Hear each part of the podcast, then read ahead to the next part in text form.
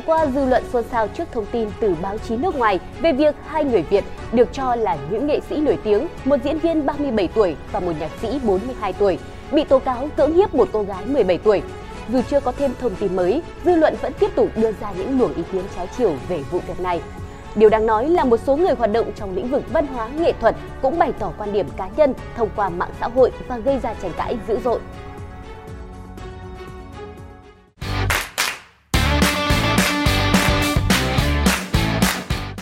Đại sứ quán Việt Nam tại Tây Ban Nha, ngày 25 tháng 6, cảnh sát đảo Mallorca, Tây Ban Nha đã thông báo bắt giữ hai công dân Việt Nam với cáo buộc xâm hại tình dục đối với trẻ vị thành niên 17 tuổi và xâm phạm quyền riêng tư. Hiện hai công dân đã được tại ngoại và trong quá trình chờ cơ quan chức năng Tây Ban Nha xử lý.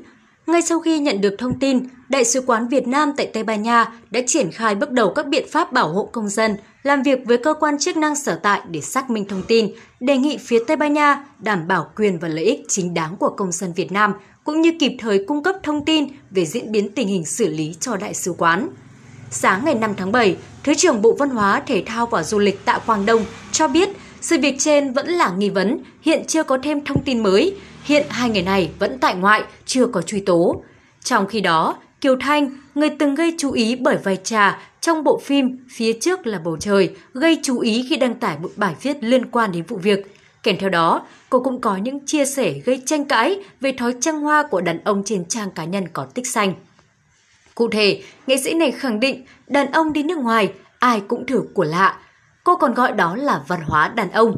Không chỉ bình thường hóa chuyện đàn ông trong hoa, nghệ sĩ còn đổ lỗi cho nạn nhân dậy thì sớm, kiếm chuyện vì gặp hai nghệ sĩ nổi tiếng. Dòng chia sẻ này nhận phải sự chỉ trích của cộng đồng mạng. Hiện tại, nữ diễn viên đã xóa bài viết này. Dù vậy, làn sóng chỉ trích dành cho Kiều Thanh vẫn chưa dừng lại. Thậm chí, có ý kiến được đề nghị tước danh hiệu nghệ sĩ ưu tú của nữ diễn viên.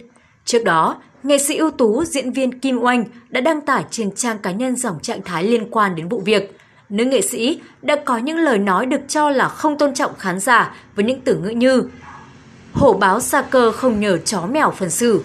Điều này đã khiến cô trở thành mục tiêu công kích của cộng đồng mạng. Không những vậy, Kim Oanh còn tiếp tục lên tiếng khẳng định sẽ bênh vực bạn bè, đồng nghiệp dù họ có sai lầm. Ngay sau đó, cô cũng nhận được một cơn mưa ném đá và bị mỉa mai lại đu bám scandal. Nhiều cư dân mạng khuyên cô nên im lặng, chờ phán quyết từ pháp luật, đừng vội vàng bành đồng nghiệp.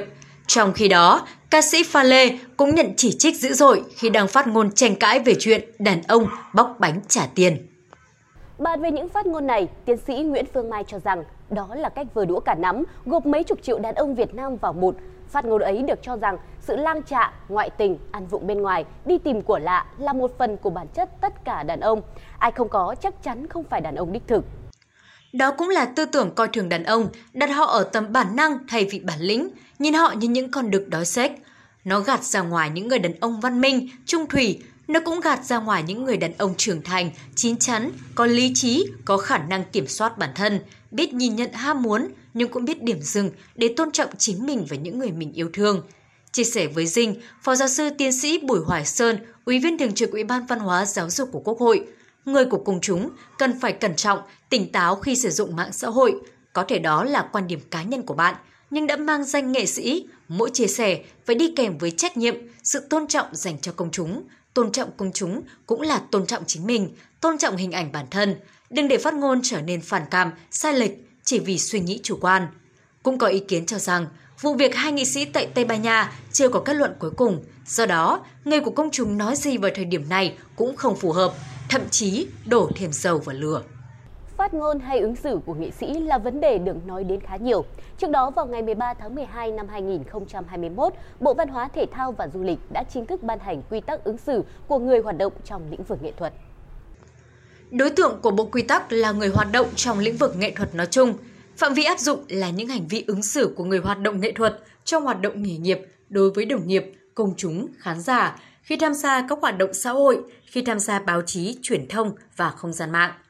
Bộ quy tắc đưa ra mục tiêu xây dựng chuẩn mực hành vi ứng xử cho những người hoạt động nghệ thuật để nhân cái đẹp, dẹp cái xấu.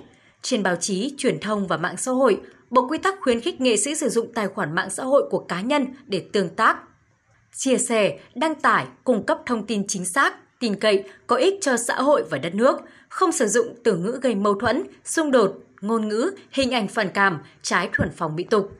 Đặc biệt, nghệ sĩ không đăng tải, chia sẻ và lan truyền các nội dung vi phạm pháp luật, thông tin sai sự thật, không lôi kéo, xúi dục, kích động, tạo phe nhóm gây chia rẽ, mất đoàn kết, xâm phạm quyền lợi ích hợp pháp của các cơ quan, tổ chức, cá nhân, phương hại đến an ninh, trật tự, lợi ích quốc gia, dân tộc. Công chúng vốn là những người luôn theo sát các hoạt động của nghệ sĩ, kể cả trong đời sống thực tiễn và trên không gian mạng. Thời gian vừa qua đã có một số nghệ sĩ phải trả giá cho những phát ngôn lệch chuẩn của mình trên mạng xã hội. Nhiều ý kiến cho rằng nghệ sĩ là người của công chúng phải chịu sự soi xét nên cần có trách nhiệm xã hội cao hơn, mẫu mực hơn trong ứng xử. Nếu không, hình phạt nặng nề nhất đối với họ chính là sự quay lưng, tẩy chay của người hâm mộ. Điều mà không nghệ sĩ nào mong muốn. Còn bây giờ bản tin của chúng tôi xin phép được khép lại tại đây. Cảm ơn quý vị và các bạn đã quan tâm theo dõi. Xin kính chào và hẹn gặp lại.